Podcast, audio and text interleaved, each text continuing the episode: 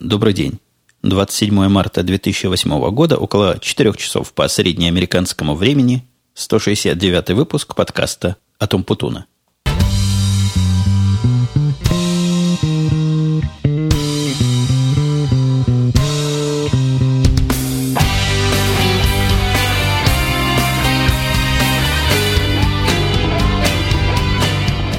Вы совершенно справедливо можете спросить меня, это что за безобразие такое? Вся страна в 4 часа работает, а каким образом тут Умпутун себе позволяет вот такие вольности и записывает подкасты? Но я успокою тех, кто заботится или по какой-то причине волнуется этим вопросом. У меня совершенно официальный обеденный перерыв, вот я его использую на вас, дорогие слушатели, ну и, конечно, для своего удовольствия поговорить с вами в таком одностороннем режиме – для меня непроходящее удовольствие, которое уже 169 выпуск происходит. И, наверное, уже скоро три года. Я надеюсь, подкаст этот доживет до своего трехлетнего юбилея. Но, с другой стороны, куда он, собственно, денется? Так вот, народ ест, а я в это время с вами чешу языком.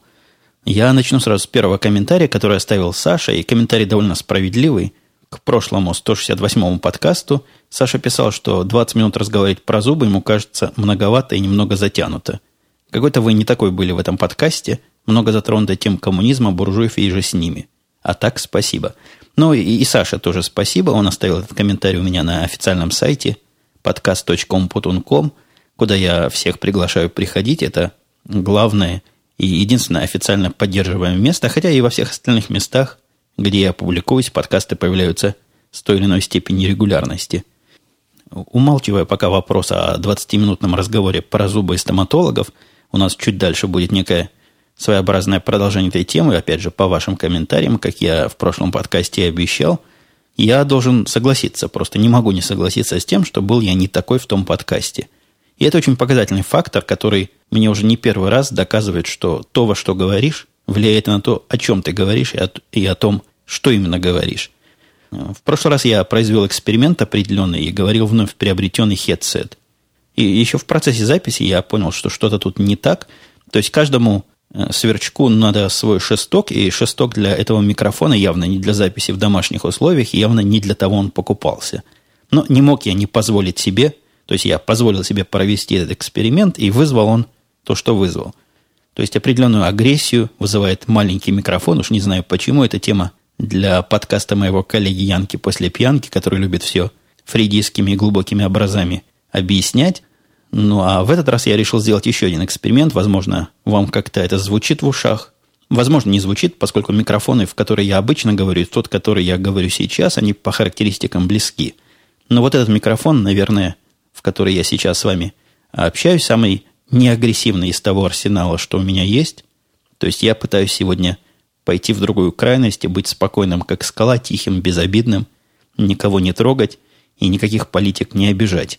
И поэтому начну с места в карьер совершенно аполитичной темы, тема яйца. Казалось бы, что можно сказать про яйцо? А про яйцо, в общем-то, действительно, наверное, ничего сказать нельзя, за исключением того, что яйцо это необычное. Жена моя с ребенком приволокли из супермаркета яйцо за доллар, которое является такой детской игрушкой. Меня поразило, и опять же, я не примену повторить свое выражение о том, что буржуи тут красиво загнивают идеи этой игрушки – не знаю, насколько для вас в новинку такие развлечения, но я о подобном никогда раньше не слышал и, конечно, ни, никогда такого не видел. Яйцо это погружается в чашку с водой или в стакан с водой на сутки или на двое суток. Там написано от суток до двое, и через это время там вылупляется цыпленок. Вот в самом деле вылупляется цыпленок, и причем он как-то по частям вылупляется, как в жизни, что за доллар, согласитесь, удовольствие немалое. Моя дочка его наблюдала с большим любопытством в течение этих суток и действительно вылупился в конце концов какой-то пластиковый цыпленок. Как оно там все устроено, я не знаю, то ли просто оболочка это растворяется в воде, то ли еще чего-то. Но с точки зрения естествознания и каких-то других правильных наук, эта идея сомнительная. Почему цыпленок в воде должен вылупляться, мне не очень понятно. Наверное, какие-то технологические изыски и технологические причины были для такого водного рождения. Роды в воде практически получились. А история, я уж перескакиваю на следующую историю, хочу время оставить на вопросы, то, что в прошлый раз не получилось, и в этот раз, надеюсь, получится. Так вот, тема «История с процентами моя рабочая», выдумали, она закончилась, И вы думали, наверное, больше никогда не услышите ни слова про это. Так вы таки сильно ошибались. История с процентами переместилась теперь в Индию и приняла некий индийский оттенок. И я напомню на всякий случай, что у нас тут долгая и длинная проблема, которую я в течение нескольких выпусков рассказывал, которая заключается в сложности подсчета процентов от довольно больших чисел, разницы процентной между этими числами в уме. Я удивляюсь и удивлялся, и буду удивляться до конца своей жизни, в чем там такая проблема и почему так сложно это посчитать, когда мне на глаз видно разница, хороша ли разница ли плоха, но тем не менее наш кастомер саппорт отказался понять, какова процентная разница между двумя числами и заставили индийских программистов, которые в далеком Банглоре сидят писать целую программу. И я думал, что все, на этом все и закончится, а индийские программисты оказались тоже не лыком шиты и пытаются минимизировать свои расходы, в смысле умственные расходы всячески. Поначалу речь шла о том, что те почтовые сообщения, которые я посылаю, они будут перехватывать, раскрывать и считать проценты. Это им показалось очень сложно, хотя, на мой взгляд, тут минут на 15-20 работы – и они попросили меня все это дело выводить в файлы. Ну, файлы так файлы. Я нашел эту программку, которая посылает почту, и сделал так, что каждый сервер, кроме того, что посылает почту, пишет в какое-то общее место, известное всем файл. Опять же, им это не подошло, потому что файл этот надо как-то парсить. То есть как-то читать и понимать, что там внутри. Хотя структура его очень и очень компьютерно-дружественная. То есть, если бы мне пришлось бы это делать, это парсение заняло не знаю, наверное, строчек 5 кода, может быть, 6. И, и все дела. Короче говоря, попросили они его более формализованно сделать, что я и сделал. Теперь последнее требование от них не каждому серверу отдельный файл, а все вместе сводить в общую какую-то структуру данных, что для понимающих э, особенности асинхронных процессов звучит бредовато. То есть сервера эти, эти компьютеры, каждый работает абсолютно независимо друг от друга. И никаких общих мест у них быть не должно. Общие места, строго говоря, им даже мешают и концептуально вредны. Вот на этом месте я с индийцами схлестнулся. Они, ребята, непоколебимые такие, непоколебимые. Говорят, а мы по-другому делать не будем. Нам это слишком сложно, у нас займет две недели из десяти файлов все это собирать. Сделайте нам сами один файл. Короче говоря, у меня такая маленькая позиционная война. Я стал уже на этом рубеже и говорю, с места не сдвинусь. Я вам и так столько облегчение сделал, дальше копайте сами. Ну, посмотрим, как оно закончится. Но история с процентами как-то не хочет уходить в лету. Сегодня я сразу пообещаю, рабочих тем особо много не будет, будет, будет других тем. Какое-то количество. Вот странная такая тема, вызванная поломкой стиральной машины. И я как-то рассказывал, что в квартире, который, в доме, в котором мы снимаем, да, в принципе, во всех домах, которые тут кто-либо снимает, стиральные машинки, сушильные машинки – вот те, которые моют посуду, микроволновые печки, это все является как бы частью квартиры. Я не слыхал. Нет, я слыхал о таких квартирах, в которых этого всего нет, но это в том случае, если стиральной машинки в квартире вообще не предусмотрено, и необходимо ходить стирать в какое-то другое внешнее место. Такое бывает в многоквартирных домах. Я не знаю по поводу частных домов, но все дома, что я смотрел, они были оборудованы вот этим необходимым джентльменским минимумом. Так вот, наш минимум в процессе времени приходит в негодность, ну, стареет, грубо говоря, и как-то как там чего-то ломается. Сначала поломалась сушильная машина, хозяин пришел, подсокал языком и сказал, нет, такое уже не починить, лучше и дешевле купить новую. И на следующий день мужики привезли новую, поставили. А вот в этот раз главное поломалось, то, что стирает. То есть оно, наверное, стирает, но насос, который подает воду, перестал включаться. На мой взгляд, замена насоса дело не такое уж сложное, но он, опять же, подсокал, походил, сказал, легче купить новую, придут мужики, принесут. Э, кстати говоря, не примену сказать, что часть этой истории мною была буквально в 130 символах освещена в моем твиттере, который я напомню, twitter.com slash На него можно проще зайти с моего официального сайта, там справа есть ссылочка на мой твиттер, и читать все эти мелкие сообщения, ну, если кому интересно – так вот, как я сказал, в Твиттере пришли два мужика, два совершенно черных мужика, причем не просто черных, а каких-то серых. То есть черных и очень и очень помятых. Ну, я бы сказал, что они пропитые на вид, хотя, хотя трудно мне представить. Я с черными пьяными ребятами никогда особо не общался и не знаю, какие они трезвые, какие они пьяные, как это сильно друг от друга от, отличается. Были активные. Но они вообще по жизни всегда активные. припрыгивали, подпевали чего-то, весело разговаривали. Очень профессионально взяли новую машинку, отнесли вниз. У них такое специальное хай-техническое приспособление для переноса этих машин вдвоем. То есть один одевает со стороны спины, но оно может и на живот перемещаться, я так понимаю, по конструкции. Нечто напоминающее рельсы для большого рюкзака. Туда цепляют вот эту машину, она здоровая и тяжелая. Мужик, наверное, с крепкой спиной должен быть для таких переносок. А тот, кто идет сзади, его как-то страхует, особенно когда они по лестнице опускаются, поддерживает. И вот таким вот дуэтом они туда спускаются. Довольно быстро спустили, а вот подымать, подымать старую машинку возникла проблема.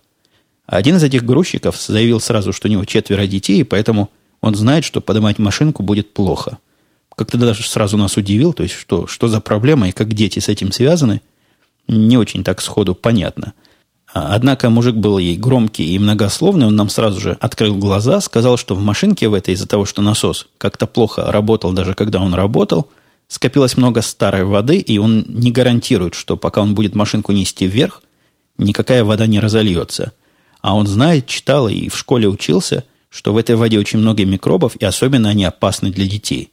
Поэтому буквально он чуть ли не заставил мою жену ходить за ним с тряпкой и страховать его на случай, если вода прольется – но в самом деле все эти опасения его оказались беспочвенными, воды там накапала самую малость. Действительно, вода, видимо, с микробами, видимо, микробы вредны. Ну, вытерли мы, успокоили его, он, он просто проконтролировал процесс. И я не знаю, должны ли мы были сами вытирать за ним, или он подразумевался это сделает, но, но во всяком случае он волновался и, и явно помогал и активно нам советами – я вот так это коротко рассказываю. На самом деле это все почему-то не быстро произошло. То есть процесс спуска одной машинки и подъема другой машинки занял у них, наверное, минут 40. Но особенно долгое время подъем занял. Спустили они довольно быстро. Дали мы им чаевых, там немножко долларов, по-моему, 15 или 20, сколько у нас там было. Пошли они совершенно довольные собой. И эти грузчики поехали к кому-то в другие места вести свои товары и давать свои бесценные советы – я вот тут несколько минут назад обещал, что не будет больше рабочих тем, я вас ввел в заблуждение. Смотрю на свои шоу-ноты, по которым я читаю. То есть я, если вдруг кто первый раз попал на подкаст, я не читаю подкаст, я его говорю из головы. Наверное, по стилю изложения это заметно. Но для того, чтобы какие-то точки контрольные иметь, у меня перед глазами документ из Google Docs открытый на экране, и в нем стоит такой пункт «Замечательная бюрократия». Ясно, этот пункт опять нас приводит к работе. Совсем мелкая такая история, без никакого такого второго контекста, просто любопытная история с открытием порта. Или порта. Наверное, порта. Компьютеры друг с другом, я для некомпьютерной своей аудитории, иногда общаются по сети, и в этом случае необходимо определенные усилия произвести по открытию портов, если они закрыты. Ну, в настоящей секьюрной среде, в настоящей продакшн среде, где живут большие сервера, все по умолчанию закрыто. И если что-то надо открыть, это открывается специально обученными людьми. Так вот, эти люди у нас очень плохо чего-то любят делать. То есть у них есть два э, довода. Во-первых, они, по-моему, просто не любят работать и пытаются по-всякому минимизировать свою занятость. А во-вторых, у них есть отмазка железная, это нарушит security, то есть нарушит секретность всей системы та система, которую мы написали в прошлый раз для того, чтобы доставлять данные особым заказчикам, она, естественно, требует захода на нее извне. Но это просто настолько очевидно и настолько понятно, что я, описавший это требование, сказал, заказчикам необходимо заходить на сервер, поэтому, пожалуйста, откройте. В ответ на это прислали мне письмо такое строгое, с чуть ли не приказом указать бизнес-причины, почему заказчики хотят туда заходить, и почему они не могут зайти каким-то другим местом, и, и вообще, как мы дошли до жизни такой, что пускаем заказчиков на свои сервера. Совершенно поразительная просьба и поразительная претензия. Собственно, в этом и есть суть продукта. Заказчики заходят, смотрят данные, уходят. Что в ответ на такое написать, я даже не знал и, честно скажу, пошел советоваться со знающими людьми. Знающие люди сказали, не пугайся, все это просто, это формальность. Самое главное в ответе, как можно больше специальных слов использовать, и как можно больше туману нагнать. Но я в, в смысле нагонения тумана специалист не слабый, написал им штук 10 причин, каждую из которых, вот если меня сейчас попросить повторить, я и не повторю. То есть, что я сам там писал, я с трудом понимаю, но использовал очень крутые, очень важные слова. Причем слова эти важные и крутые, они были связкой между терминами. То есть все это выглядит как полнейший бред, который я поэтому вам передать не могу. Ну, бредяцкий бред абсолютный. Но, как и требовалось доказать, и как ожидалось, бред помог. Мне через день пришел ответ. Ваши причины найдены достаточно серьезными. Работы ведутся. В конце недели вам все будет открыто. Так что вот такой бред, оказывается, в реальной жизни очень и очень полезен и очень помогает. Пока я с вами сижу, слышу какой-то шум на заднем плане, оглянулся покрутить головой. У нас тут зима, переходящая в весну и обратно возвращающая в зиму, просто свирепствует. С утра шел снег при температуре в 6 градусов, как бы это ни нарушало законы физики и метеорологии, а сейчас по подоконнику у меня стучит дождь. То есть, видимо, настолько тепло стало, хотя нет, я посмотрел на термометр, компьютерный термометр говорит 2 градуса всего за окном. Тем не менее, пошел дождь, чуть ли не ливень, и вот таким невольным образом он нам с вами мешает разговорчики разговаривать. А что нам помогает разговорчики разговаривать, а именно доносить свои подкасты, мне доносить свои подкасты до вас, а вам до них добираться, это новый сайт, который называется PodFM. Ну, многие про него уже что сказали. Мне прислали на него приглашение. По-моему, сама же администрация этого вот PodFM, за что им большое человеческое подкастерское спасибо. И я пока довольно спокойно отношусь к его перспективам, хотя идея, конечно, правильная, идея интересная, и задумки, которые туда заложены, хотя они сильно еще сыроваты и сильно не на 100% реализованы, но задумки очень любопытны, и это обещает быть, мне кажется, главный сайт подкастинга на русском языке.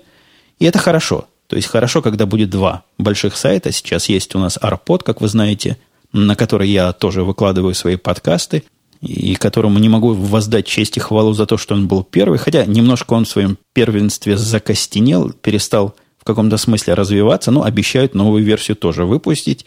А вот теперь под FM составит ему конкуренцию. Конкуренция всегда хорошо.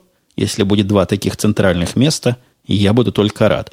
У PodFM совсем другая концепция хождение по подкастам, определение подкастов, тех, которые вы хотите слушать. Это, по-моему, самое важное. Найти то, что вы хотите слушать.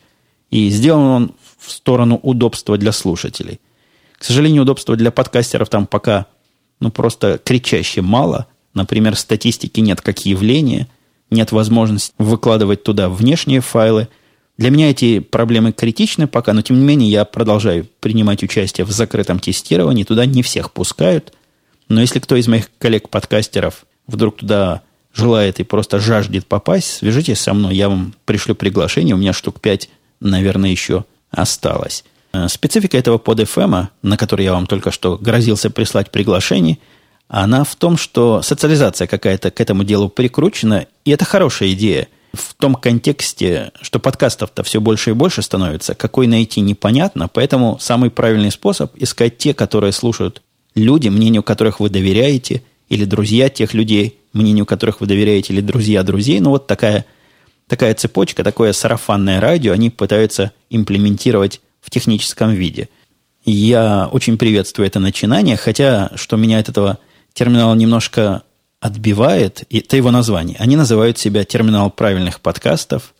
И если вы помните термин «Ваш покорный слуга» начал впервые прикладывать к подкастам, у меня на сайте – на моем сайте подкаста как раз список того, что я слушаю, называется «Правильные подкасты». И в моем версии, в моем понимании под правильными подкастами понимаются явно не все подкасты, а только некоторые из них. Здесь же называются правильными абсолютно все, то есть пускай туда всех. Вход туда пока по приглашениям, но без всякого фильтрации, без всякого, собственно, определения правильности или неправильности. Ну, в принципе, в этом ничего плохого нет, как в этом и нет ничего хорошего, это просто такой подход авторов сайта, но мне кажется, социализация, которую они туда прикручивают, плюсики, минусики, которые пользователи могут ставить, какие-то статистики, скачивания, которые они, видимо, авторы в будущем добавят, потому что не добавить это было бы странно, они помогут как-то отделять хорошее от плохого и слушабельное от всего остального. И я думаю, будет замечательный, правильный, действительно и интересный сайт, на который будут слушатели захаживать, а подкастеры с удовольствием туда – выкладывать. Еще одна фишка у них есть. Как-то у меня такой рекламный кусочек про под FM. Надеюсь, они проплатят заявленную сумму. Так вот, еще одна фишка. У них есть странная концепция, по-моему, скринкастов или вебкастов. Какое-то они слово свое придумали. Это вариант добавления к аудио картинок. Вариант вы знаете в Apple формате. Возможно, вы знаете, уже присутствует. Но вот они решили сделать что-то свое. Мне кажется, это не более чем такая маркетинговая и рекламная фича. В моем понимании люди подкасты через веб не особо слушают. Ну, во всяком случае, не должны особо слушать. Для слушания подкастов есть специальное устройство. Я в основном слушаю подкасты, все подкасты, то есть не в основном, все слушаю со своего айфона и в основном в автомобиле. Как я в этом случае буду картинки эти замечательно рассматривать, я не знаю. Я картинки в свои подкасты добавлять не буду. Мне кажется, это лишнее. Звук, он и есть звук. И не надо его смешивать с какой-то другой информацией, направленной на прочие органы чувств. Это я так опосредованно говорю о глазах. Что-то я всего минут 20 говорю, голос уже сорвал. Что со мной такое? Разучился говорить в микрофон, видимо. А может быть, этот просто микрофон, этот Shure SM7B. Я про него, конечно, подробно расскажу и проведу сравнительные тесты и сравнительные характеристики со своими другими в моем другом, третьем уже подкасте «Теория и практика звукозаписи», у которого сайт tibs.com.com, а третий он потому, что вторым является радио T – radio-t.com. Запись его происходит по выходным. Это я неприкрытую рекламу своих проектов произвожу, а кто мне не позволит и кто мне помешает. Ну что, возвращаясь к вопросам слушателей, которых накопилось за последние два выпуска. В прошлом выпуске я совершенно гнусно не успел их осветить вообще. Слушатель Алинаки говорит по поводу разговора стоматолога во время того, как он ковыряется во рту пациента – мне всегда было понятно, пишет слушатель, логика сего действия. Врач всеми силами старается отвлечь клиента от того, что у него во рту чьи-то инструменты. Пока лихорадочно офигевше соображаешь, как ответить, все уже кончится. Отвлекает. Особенно, когда стоматолог с юмором. Ну да, действительно, Алинаки, видимо, с юмором эту теорию предположил. Мне не кажется она описывающей реальную жизнь, потому что визиты к стоматологу, они долгие. И я не знаю, как у вас, там ниже писал слушатель, сейчас я опущусь, посмотрю, Киев. Киев писал, в Америке, наверное, с этим проблема, а у нас в Киеве все просто. Вырвать зуб стоит 30 долларов, если по-нормальному, и 5 долларов, если в бесплатной поликлинике. А оставить пломбы смысла не вижу. Это просто мазохизм какой-то. Лучше вырвать, поставить имплант керамический. У нас это недорого. В маленьких городах, где цены не дерут, наверное, за 50-300 долларов можно уложиться.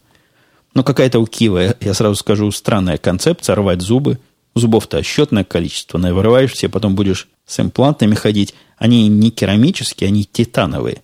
Имплант вставляют... Видимо, Киев тут что-то с чем-то путает. То ли мосты, то ли я не знаю что, но имплант. Я выяснил этот вопрос, потому что мне эта процедура предстоит. Вставляют, вживляют просто вовнутрь такую титановую фиговину, а на нее накручивают уже керамический зуб. Стоит удовольствие, я очень удивлюсь, если у вас 50 долларов стоит, потому что у нас оно стоит по 2000 долларов – Откуда такая разница в ценах, мне трудно представить. Но я бы лично не доверял операции вот такой сложной, которую мне пообещают сделать за 50 долларов. Так вот, возвращаясь к предыдущему комментарию, эта процедура долгая. И даже если с юмором, то полтора часа пытаться отвечать на вопросы сложно, это, это не наш путь. Это раз. А во-вторых, вопросы их, как пишет дальше Гаки, бывают практические. Мне одна врачиха пишет, он шурша в зубу сверлом, то и дело заботливо задавала вопрос, не больно? Кстати, они этот вопрос задают. То есть они спрашивают в, в позитивном смысле больно, чтобы можно было мычанием как-то ответить положительно либо отрицательно. На мычание они настроены хорошо, заточены у них уши и хорошо понимают, что ты пытаешься промычать. Дальше пишет Гаки, выразить мычанием получалось только либо утверждение, либо отрицание. Получалось, как в анекдоте. Да, не больно, нет, не больно. Не, ну они понимают эти, эти ответы, я еще раз повторюсь.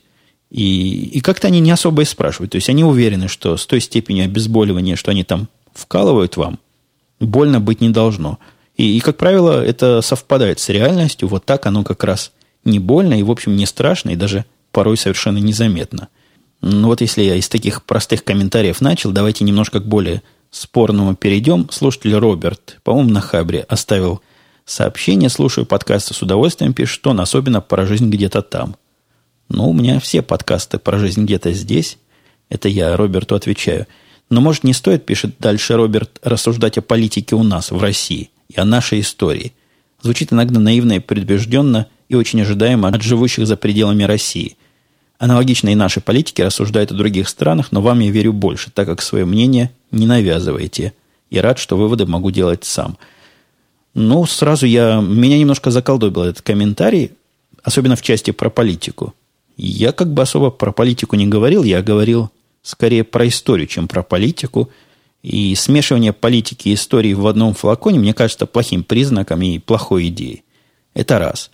Во-вторых, вот эта часть и о нашей истории не стоит рассуждать. А почему, собственно, мне не стоит рассуждать о истории, которую Роберт считает своей, и я точно так же считаю тоже своей, несмотря на то, что живу я за пределами России, знание об истории, возможности чтения, то есть глаза еще работают, мозг еще действует, вполне могу понимать что-то, читать что-то, получать какую-то информацию, делать из нее выводы.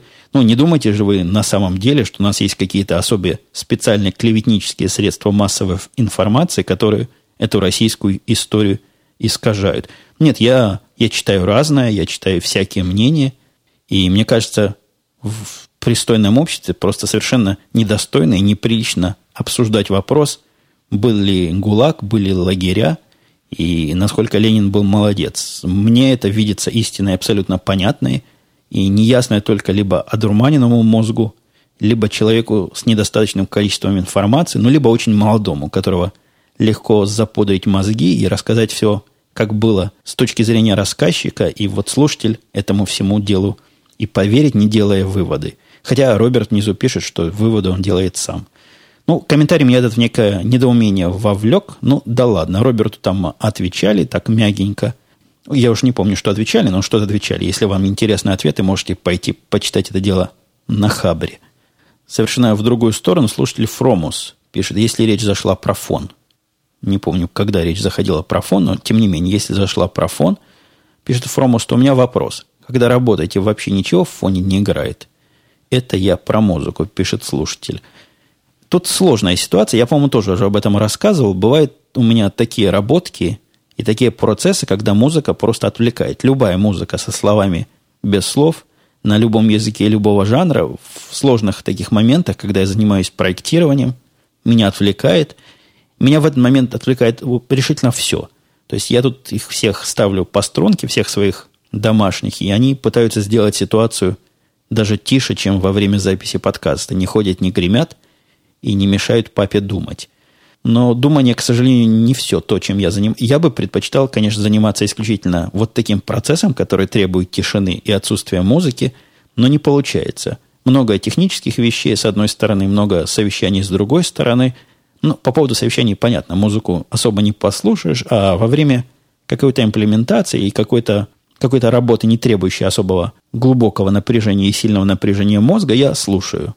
Слушаю музыку, слушаю я стоящий тут недалеко от себя э, радиоприемник, но он не радио, он спутниковый приемник, в основном на волнах э, блюзовых и джазовых.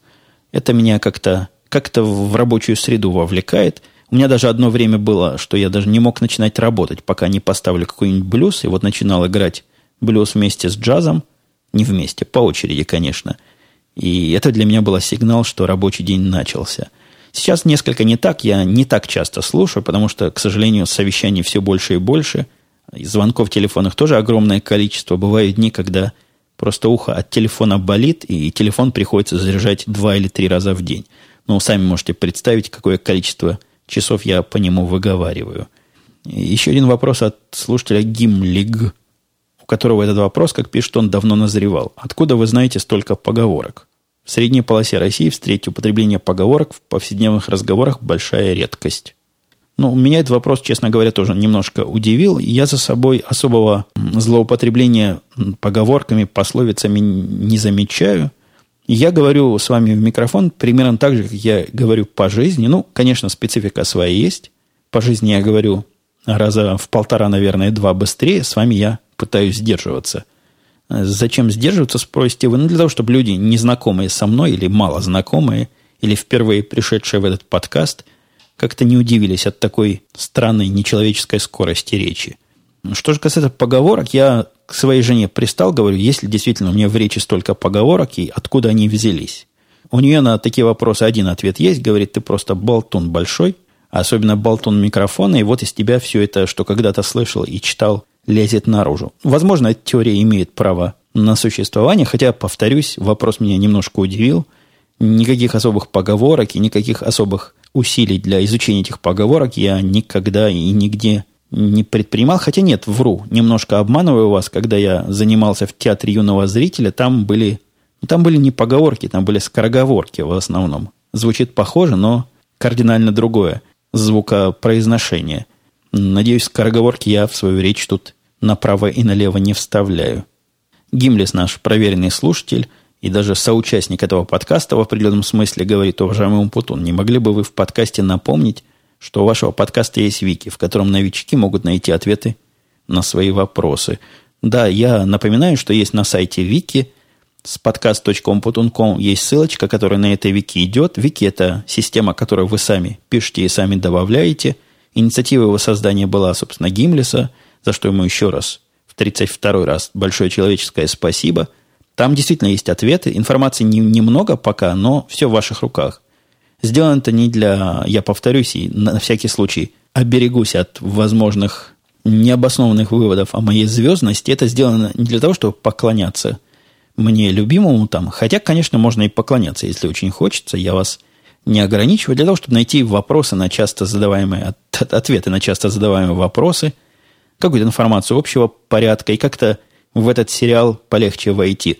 Пока там информации недостаточно для безболезненного входа, но хоть какая-то есть, за что всем, кто туда что-то пишет, совершенно искренне благодарность.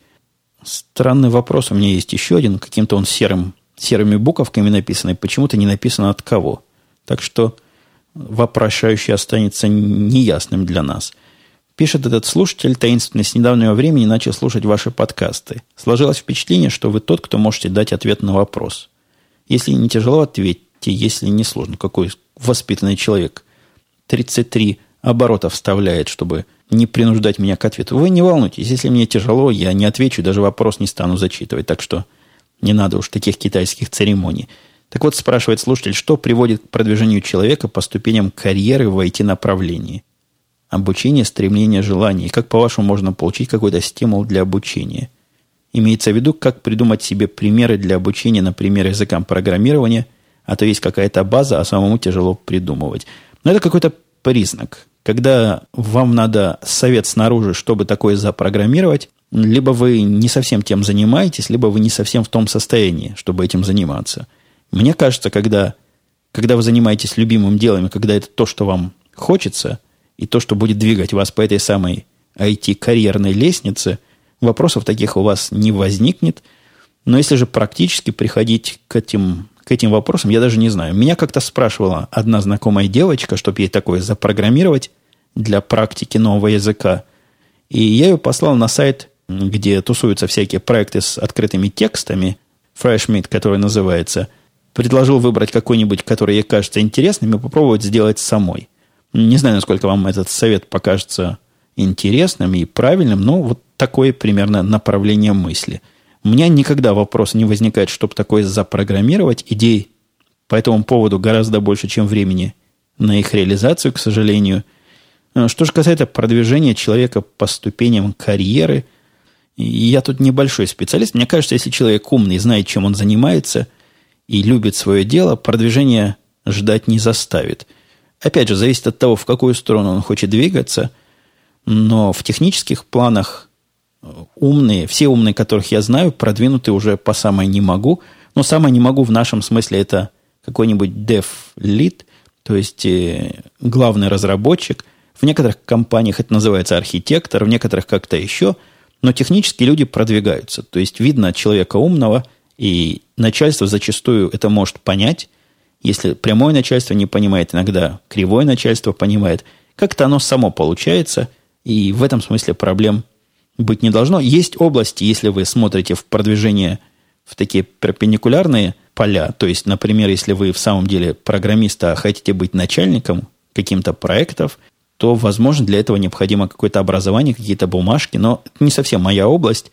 Мне тут трудно сказать. Я всегда старался избегать вот таких продвижений карьерных. Хотя, как ни прискорбно это сообщить, меня все время жизнь туда кидает и, и двигает. Примерно в эту же техническую сторону вопрос М-пута был. Евгений пишет, он тему с изучением английского языка вы уже довольно плотно покрыли. Было бы очень интересно узнать о языках программирования. Как и когда вы научились программировать, какие языки знаете, какими пользуетесь, чего бы посоветовали начать изучать программирование. Я совершенно сознательно не пытаюсь, даже скорее наоборот, пытаюсь сделать из этого подкаста не очень технически ориентированный, чтобы люди нормальные и далекие от всех этих железок и программок могли это дело слушать. Для технических таких разговорчиков, более гиковских, у нас есть подкаст «Радио Ти», который я сегодня уже рекламировал. Там мы иногда себе позволяем поговорить более конкретно и, и, и более вдумчиво вот как раз на такие узкие вопросы. Что же касается, чего бы посоветовал бы начать изучать программирование, это вопрос сложный с одной стороны и простой с другой стороны. То, с чего я начинал программирование, для, для вас наверняка уже не будет никаким полезным и никаким учебным пособием. То есть это, это было давно, так давно, что кажется уже неправдой. Сегодня я бы совершенно сознательно рекомендовал вам смотреть в сторону языков интерпретируемых, языков более или менее простых, то есть не начинать с C, C++, о чем многие говорят. То есть многие говорят о том, что начинать надо с правильных языков, совершенно таких промышленных C, C++, Java и, и прочее, и вокруг этого. И я считаю, начинать надо с понятных языков. Python в этом смысле мне кажется очень простым и достойным выбором и очень правильным первым языком для изучения, для обучения – Пока меня не отпустила окончательная идея научить своего мальчика программированию, я совершенно реально оценивал именно питон как средство обучения. И если бы я его учил на что-то, я бы начинал бы изучать, обучать его именно с питона. Мне, мне видится это правильный путь и очень результативный. То есть в этом, в процессе обучения, если, если вам необходимо месяца два сидеть, обложившись книжками, а потом написать первую строку кода, ну, не у всякого хватит терпения два месяца или три месяца или полгода вливать в себя знания, чтобы потом какой-то минимальный результат произвести. В питоне порог вхождения очень маленький.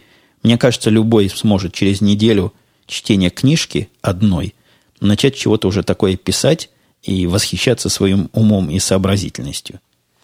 Целый ряд комментариев был от многих слушателей. И Гимлис тот же, и Петр, и еще кто-то мне писали по поводу моего непонимания записи, специфики записи передачи к барьеру. Она, говорят, идет действительно в прямом эфире на Дальний Восток, а то, что мы видим, идет в записи, и никто не скрывает, что это запись. Запись делается для каких-то технических причин, то есть вырезание пустот. Такой же монтаж, как я и произвожу над своими подкастами порой. А вот голосование, говорят, идет в прямом эфире, хотя никто мне не может определенно сказать, номера отображают что-то или нет. Я в четкой уверенности остаюсь, что номера отражают то, что должны отразить по замыслу, я не знаю кого, того, чьи замыслы они отражают. Но за пояснение проблемы прямого эфира, да, спасибо. Я как-то не подумал об этом сразу. Действительно, врезки и монтаж вовсе не говорит о том, как идет голосование, честно или нет. Просто показывает, что сама передача идет не в прямом эфире. Тут я остановился на секундочку, немножко отвлекся. Начальник мне прислал восторженное сообщение, что заказчик, тот первый, которому мы систему сегодня показывали, вот в эти часы как раз происходит показ, абсолютно ее полюбил и в полном телячьем восторге. Говорят, хочу такую, заверните две, что не может не радовать результат нашего тяжелого труда дни и ночи. Мы боролись и бились над победой над этими системами, которые для нас ну, совершенно не свойственны. Это первая такая штука, которую пользователи видят. То есть то, что мы делали раньше, вы в курсе, я думаю, если слушали этот подкаст хотя бы разок в прошлом, то, что мы делаем, оно считает какие-то циферки внутри и очень мало показывает чего-то для пользователей. А в этот раз получилась система секси, симпатичная и очень и очень функциональная. Но я смотрел на гугловские системы, пытался сделать простоту с одной стороны и функциональность с другой, как учит и завещает нам великий и могучий Google. По поводу совещаний, которые я тут не раз осматривал и обозревал, и ругался всякими матерными словами, Буздак пишет, что совещание это вовсе никакой не убийца времени, это то место, где нерадивые начальники самоутверждаются, и это то единственное, что нерадивые начальники способны делать. Ну, тут я частично согласен. То есть я согласен с тем, что это единственное, что они могут делать, но не потому, что они другого делать не могут. Потому что особо и не предполагается, что они должны делать другое. Вот это их работа. Совещаться для начальников – это работа, это то, за что им платят какие-то большие доллары. Что же касается нерадивых или радивых, ну, тут трудно сказать. Все начальники, которые я вижу вокруг, они посовещаться не дураки – так что это, мне кажется, уже какой-то культурологический эффект, а вовсе не признак нерадивости. А вот у слушателя H1D совершенно противоположное мнение по этому вопросу, и он хотел бы немного поспорить насчет того, что совещание в IT – это бесполезное занятие. Работая в хелпдеске крупной питерской компании вместе с еще пятью-шестью такими же зелеными, как и я, пишет H1D. Так сложилось, что такого руководителя у нас временно нет, но есть только руководитель всего отдела IT – который с трудом успевает руководить всем отделом. Как-то мудрено пишет H1D. Ну, понятно, смысл понять. Нет руководителя конкретного, а есть какой-то общий. Времени обсуждать вопросы, не отходя от кассы, нет. Почта тоже не выход. В итоге 30-40-минутное совещание 2-3 раза в неделю является довольно полезным занятием. Так что все-таки это не всегда бесполезно. Не, я абсолютно не спорю. Совещаться иногда надо. С людьми иногда надо разговаривать. Я у себя в отделе, в своей группе, в этой среди своих девелоперов завел, я тоже об этом рассказывал, правило два раза в неделю говорить на общие такие вопросы, но не в практическом смысле, а скорее в психологическом. То есть каждый понимает, чем другие занимаются. Никаких конкретных проблем мы не решаем, а просто делимся тем, что произошло на неделе или за полнедели прошедших. Как-то все при этом в курсе и чувствуют себя вовлеченными и сопричастными. И я стараюсь такие совещания держать минут по 15, не больше – Каждый сказал чего-то, передал слово следующему. Но те, о которых я говорю совещания, они часовые, они многочасовые, они целыми днями длятся, и переливание из пустого в порожнее просто раздражает, ну, до невозможности. И я от одного совещания уже просто прячусь. Но не говоря о том, что оно в 9 утра происходит, должно было происходить каждый день. Я на него хожу раз в неделю, и, и то считаю эту этот час, эти полтора часа просто вычеркнутыми из моей жизни, а точнее говоря, из моего сна. Так что, дорогой H1D и уважаемые, бывают совещания, бывают совещания с большой буквы «Сы». Слушатель Ингар пишет, уважаемый Евгений, ваш замечательный подкаст слушают, несмотря на всякого рода опечатки. Пишет он «очепятки». Такая, доложу вам, шутка юмора. И ударение в слове «звонят», по-моему, абсолютно несущественно. Это по мнению Ингра – по мнению других слушателей, она очень даже существенна. Но вот обзывание Украины Малороссии просто ужасно. Я понимаю, что у вас остались отрицательные эмоции от жизни в этом государстве, но, надеюсь, они не столько отрицательные, чтобы не давать вам называть Украину Украиной. Но Ингр, я вам доложу провокатор. То есть в прошлый раз он вовлек меня в эту дискуссию про Малороссию и, по-моему, сам этот термин употребил. Там он, если я не ошибаюсь, говорил, от чего вы так оправдываетесь за свой малороссийский акцент – я как-то доносил уже до вашего сведения, и, по-моему, Ингр это знает. Мне кажется, он специально меня подкалывает. Такой у него прием дискуссионно-полемический. И я говорил, что в моем понимании Малороссия это не только Украина. Возможно, я и ошибаюсь. Возможно, Википедия вам скажет что-то другое. Но вот юг России, где говорят на похожем языке, ну, я долго жил в Мариуполе, который назывался Ждановым, потом переехал в Таганрог – в моем понимании, что Таганрог, что Мариуполь – это примерно одна и та же Малороссия, одни и те же люди и там, и там живут, и никакого государственного деления в названии того, что я называю Малороссией, то, что я подозреваю, подразумеваю, стоит называть Малороссией, я не вкладываю.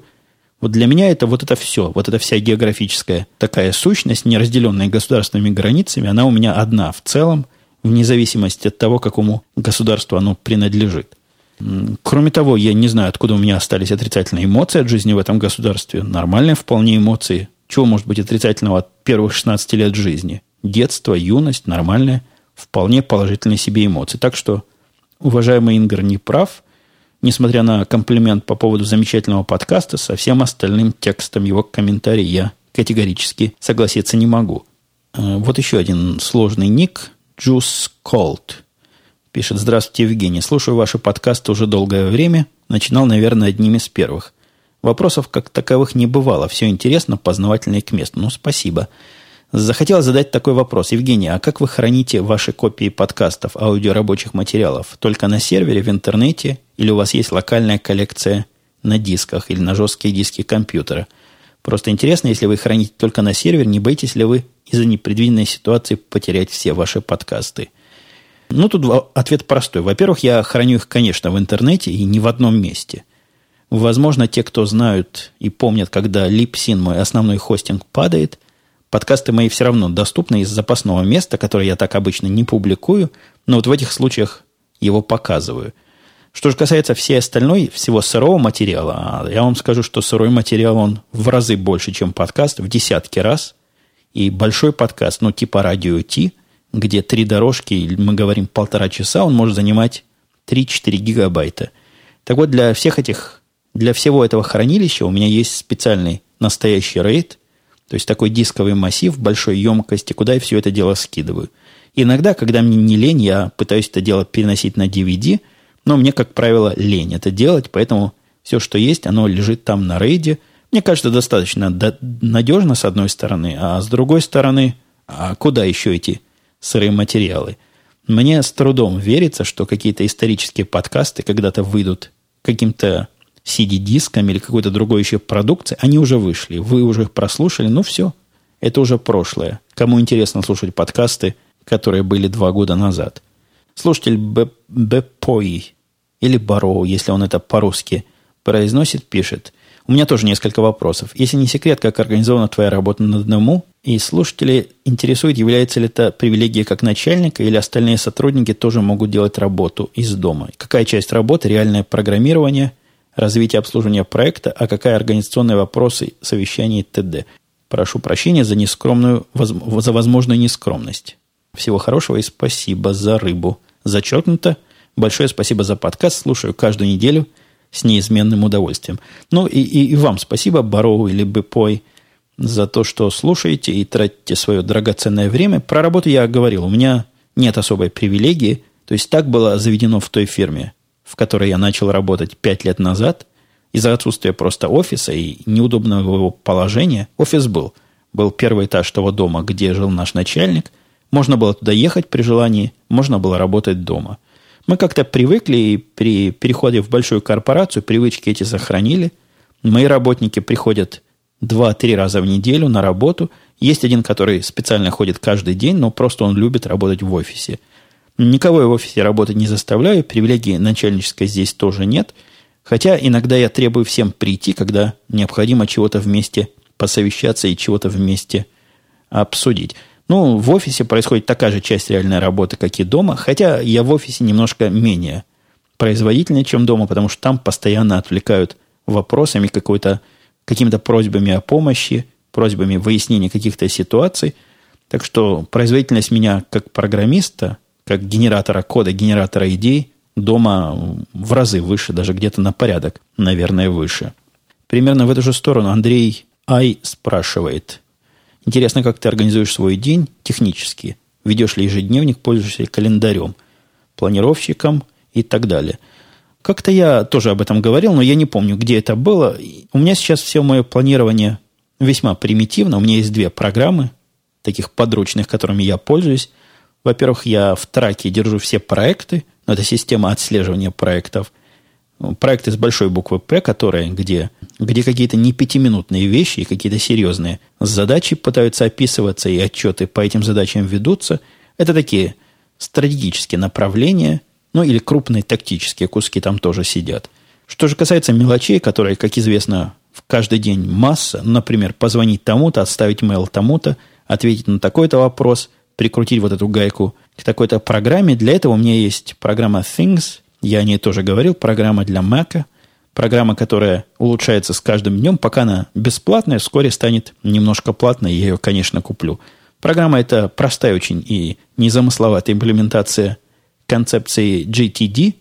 Кто не знает, пусть поищет по этим словам в Гугле.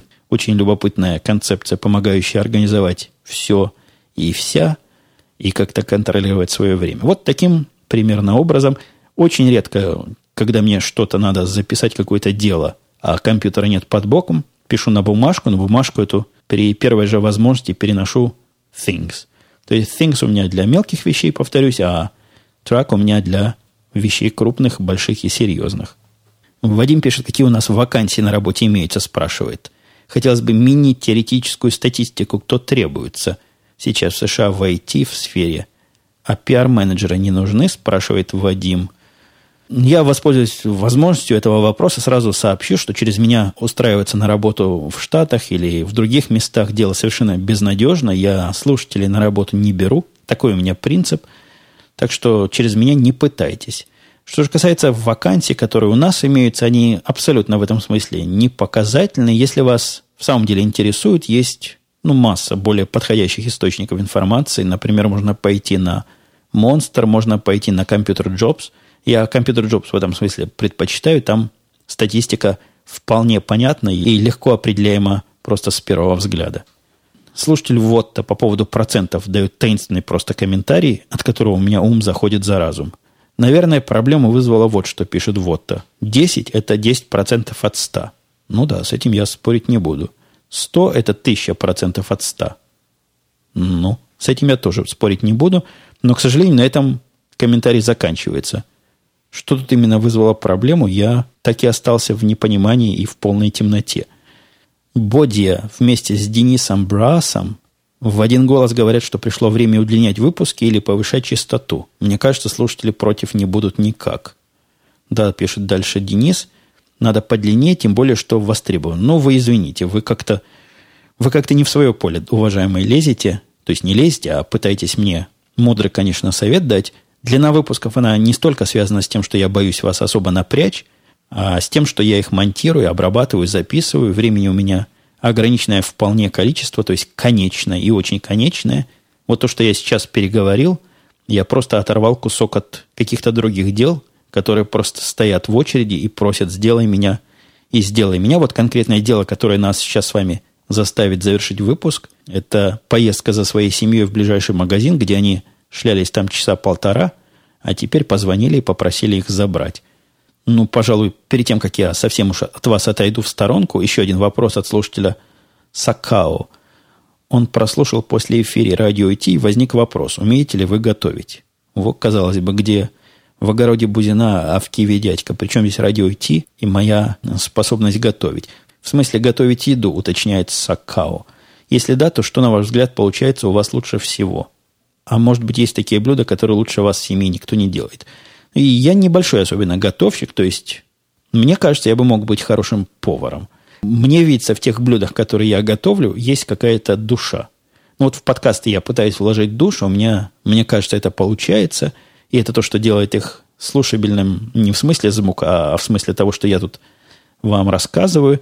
И вот в смысле еды у меня есть какой-то, какой-то есть талант – не, не побоюсь похвалить себя, те блюда, которые я умею готовить, которые я готовлю, у меня получается с душой. И иногда без души. То есть видна разница, когда блюдо как попало сделано, а когда сделано с умом. Мое любимое блюдо, которое я готовлю, и только я в семье, но в последнее время у нас мальчик взял эту инициативу, хотя я знаю, он будет слушать и обидеться, но у него получается гораздо хуже.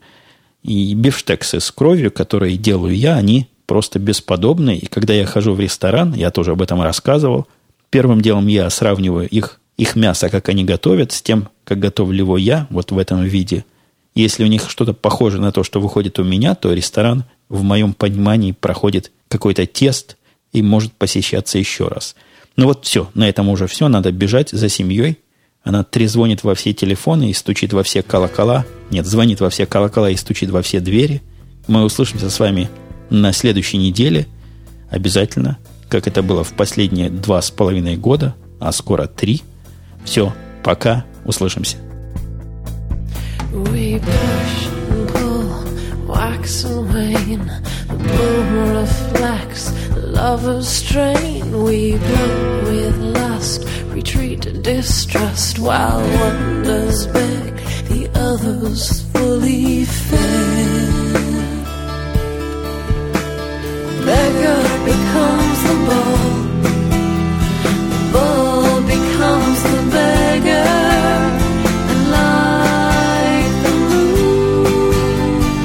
love.